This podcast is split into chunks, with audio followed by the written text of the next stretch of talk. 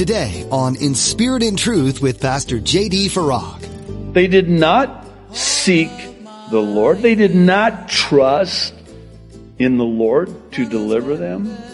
You know what's really interesting? It's, it's really an irony of ironies, but you gotta think of how this must grieve the heart of God. And we do this. Didn't God deliver them from the very Egypt that they are now turning to for help? Think about that. You're listening to In Spirit and Truth, the radio ministry of Pastor J.D. Farag of Calvary Chapel, Kaneohe. Pastor JD is currently teaching through the book of Isaiah. How often do you find yourself running back to the very thing the Lord saved you from? As Pastor JD teaches today, it happened to the Israelites. In his study, you'll discover how they tried running back to Egypt where they were recently freed by God. It's a lesson on looking to Christ for the word of life. Now be sure to stay with us after today's message to hear how you can get your own copy of today's broadcast. Subscribe to the In Spirit and Truth podcast or download the In Spirit and Truth iPhone or Android mobile app. But for now, here's Pastor JD in Isaiah chapter 29 with today's edition of In Spirit and Truth.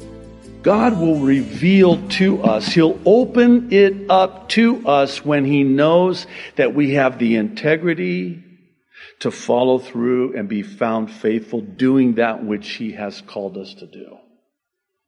If we're just going to kind of test the water and, you know, ah, let's just, you know, let's take this slow. Let me, you know, show me the plan and I'll decide. Oh, really? No, that's okay. I'll find somebody else who I know will do it. So it's closed up to you. It's closed up. I'm going to close your eyes and and never imagine this as you know God taking delight in doing this. In a way, if you think about it, this is God's grace. Because otherwise they become more accountable in their disobedience. This is why it is, by the way, that Jesus spoke in parables. He knew that they would not accept him, they would reject him. Had they understood and still rejected him, it would have increased their eternal torment and punishment. This was the grace of God to keep it from them, to close it up and keep it from them. That was the grace of God. He was actually being merciful to them because you're judged according to, recompensed according to that which you do. So this is God's grace. He's closing it up to them. Verse 13, therefore the Lord said, inasmuch as these people draw near with their mouths and honor me with their lips, but have removed their hearts far from me, and their fear toward me is taught by the commandment of men. This sounds familiar, right? This verse? It should, because Jesus quoted this verse describing the people of that day in both Matthew 15, 7 and Mark 7, 6. In other words, what he's saying is, oh yeah, you're singing all the words of the song, but your heart couldn't be further from me. Oh, you, you know the lingo. I mean, you can speak Christianese, as it's been called, but your heart's not in it. Oh, you pray. Oh, that's an eloquent prayer. Almighty God. Even put reverb into it, right? Creator of the heavens and the earth and the sea and all that in them is. That was more preacher type, but eh, maybe it's like this, and I'll just speak for myself. I, I find myself doing this. I, I'll just be very open with you. So during worship, right? Know, I'm back there. Oh, that was so great, wasn't it? How great thou art. How great thou art. Man, I sure hope I can get, when I get to verse 8 in chapter 29, oh, how great thou, right? Again, I'm, I'm using myself as the poster child in this example. But we're, we're, we're singing, we're worshiping, we even have our hands up, pit stains and all, worshiping the Lord. And I'm thinking about, oh my goodness, did I turn the oven off? You're thinking about, okay, Sunday mornings. Again, I'm not talking about you, I'm talking about other people in other churches. They're worshiping, thinking about, hey, you know what we should do is get that meat jun from that place. Oh, how great. That's kind of what he's saying here. Oh, I mean, you're, you're singing the, the words, you, you, you're, you're speaking the language. You're honoring me, praising me with your lips, but your heart's, nah, not even close, nowhere even in the neighborhood. Your hearts are far from me. Verse 14, therefore, behold, I will again, and this is the love of God, the mercy of God, the grace of God with his people. I will again do a marvelous work among this people, a marvelous work and a wonder, for the wisdom of their wise men shall perish, and the understanding of their prudent men shall be hidden. Woe to those who seek deep to hide their counsel far from the Lord and their works are in the dark. They say, who sees us and who knows us? Surely, verse 16, you have things turned around. Shall the potter be esteemed as the clay? For shall the thing made say of him who made it, he did not make me? Or shall the thing formed say of him who formed it, he has no understanding? Whoa! Do you know what you're saying here? Oh, and once again, alive and well today. God created us, and like the, the clay to the potter, you didn't make me. Oh, I didn't, did I? No. You didn't form me. Excuse me? I created you. I made you. Look, you, oh, and you think you can hide from me? You got it backwards. You can't hide from me. But here's the thing I can hide from you. And sometimes that's exactly what God will do is hide himself from us. this is the talk about the height of arrogance and haughtiness and pride to say to the creator who created man, you didn't, there is no God. He didn't create me. Verse 17, is it not yet a very little while till Lebanon shall be turned into a fruitful field and the fruitful field be esteemed as a forest? In that day, the deaf shall hear the words of the book and the eyes of the blind shall see out of obscurity and out of darkness. The humble also shall increase their joy in the Lord, and the poor among men shall rejoice in the Holy One of Israel. For, verse 20, the terrible one is brought to nothing. The scornful one is consumed, and all who watch for iniquity are cut off. Who make a man an offender by a word? and lay a snare for him who reproves in the gate and turn aside the just by empty words. Therefore, verse 22, thus says the Lord, who redeemed Abraham concerning the house of Jacob. Jacob shall not now be ashamed, nor shall his face now grow pale, but when he sees his children, the work of my hands in his midst, they will hallow my name and hallow the Holy One of Jacob and fear the God of Israel. These also who erred in spirit will come to understanding, and those who complained will learn doctrine. Ah, a magnificent end to a gnarly chapter that started off with a curse and a prophecy and a warning and a declaration. And it ends with God's restoration.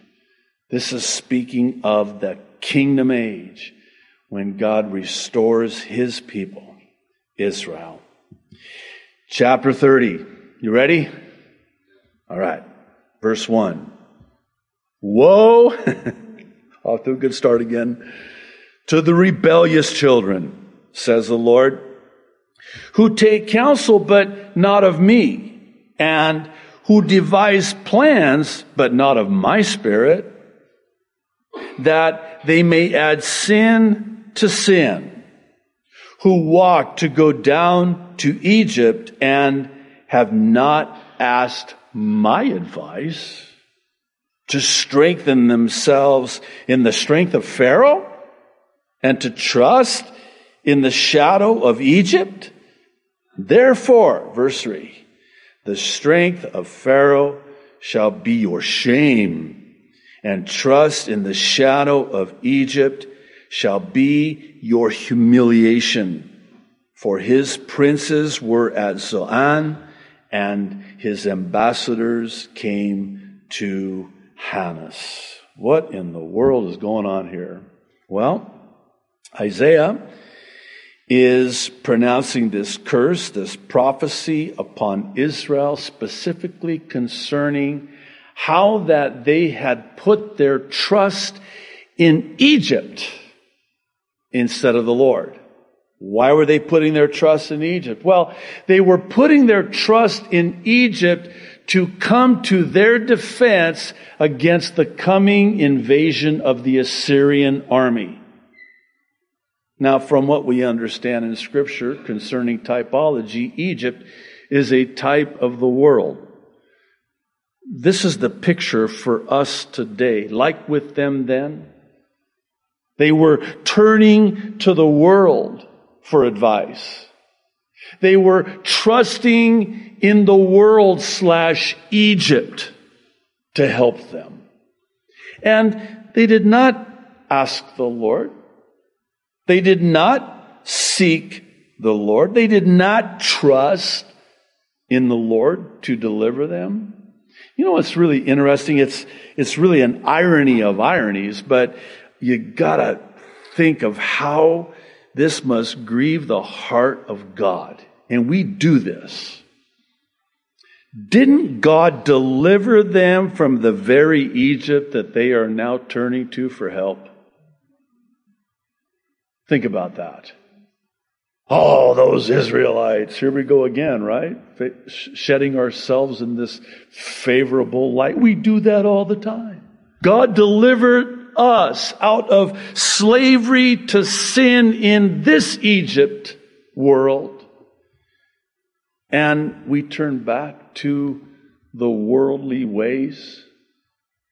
When the going gets tough, we get going back to Egypt. And this was the sin. Sin to sin. They added sin to sin. You know that doesn't end well.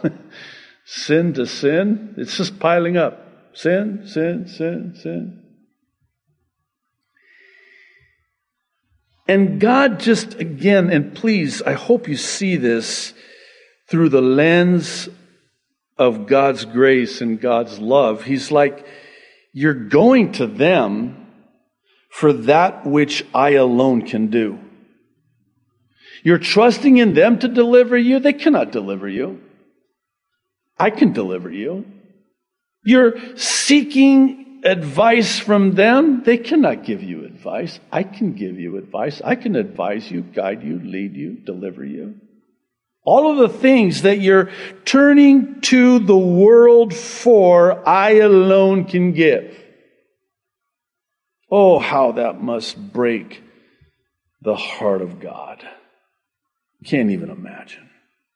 Verse 5 they were all ashamed of a people who could not benefit them or be a help or benefit, but a shame and also a reproach. The burden, this is interesting, against the beasts of the south through a land of trouble and anguish, from which came the lioness and lion, the viper and fiery flying serpent. I don't want to see one of those. They will carry their riches on the backs of young donkeys and their treasures on the humps of camels to a people who shall not profit. For the Egyptians shall help in vain and to no purpose. Therefore, I have called her Rahab Hem Shebeth. What is this saying? Now, watch this. God is telling them, I see what you're doing. You're taking the money that you're going to pay Egypt and you're packing it on the back of your donkeys and your camels. And I'm watching you guys take this money to Egypt, paying them to defend you. And I'm watching you travel through the Negev to the south. And you're taking this money, this treasure, to pay them for that which I was freely offering you. And here's the thing they're not going to do anything. That's what Rahab Hem Shebeth means. It basically means Rahab, do nothing, good for nothing, worth nothing. Here you're taking all of these riches to them, to pay them, to help you. They're not going to help you. You are not going to get your money's worth. You might want to try to get your money back. They won't give it back. That's, how absurd is this? And, and God sees everything. He's watching this whole thing play out. And it's kind of like Isaiah, inspired by the Holy Spirit, makes this declaration, kind of like, I saw that. You did? Yeah? What are you doing? Why are you doing that? I, here I am at the ready. And you won't come to me? You'll go to them? Not only go to them, but pay them for that which only I can provide. Now, here again, I. I should probably just speak for myself. I mean, the, the righteous indignation. How could they do that? Oh, I'm not worthy. what about you? What do you mean, what about me? I would never do that. Oh, really? Here's a scenario. Just think it through. How many times have we spent money on things thinking this is the answer? Maybe this, this book by that author.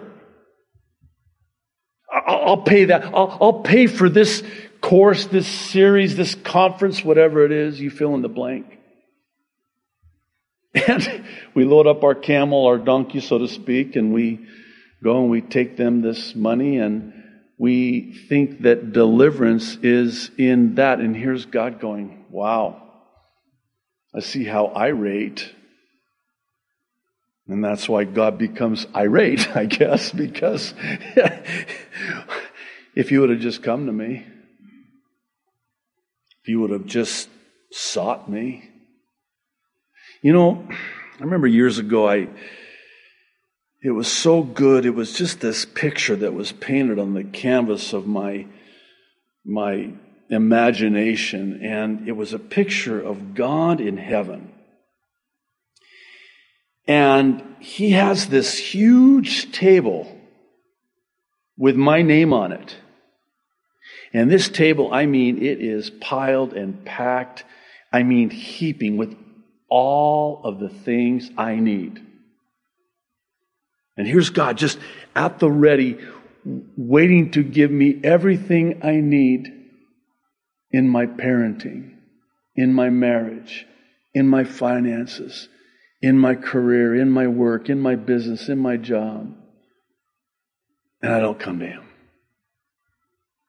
There for the asking. Everything I need. I need deliverance. It's right here. It's right here. Would you come to me? And instead, we, we go to Egypt and we pay Egypt. How about this?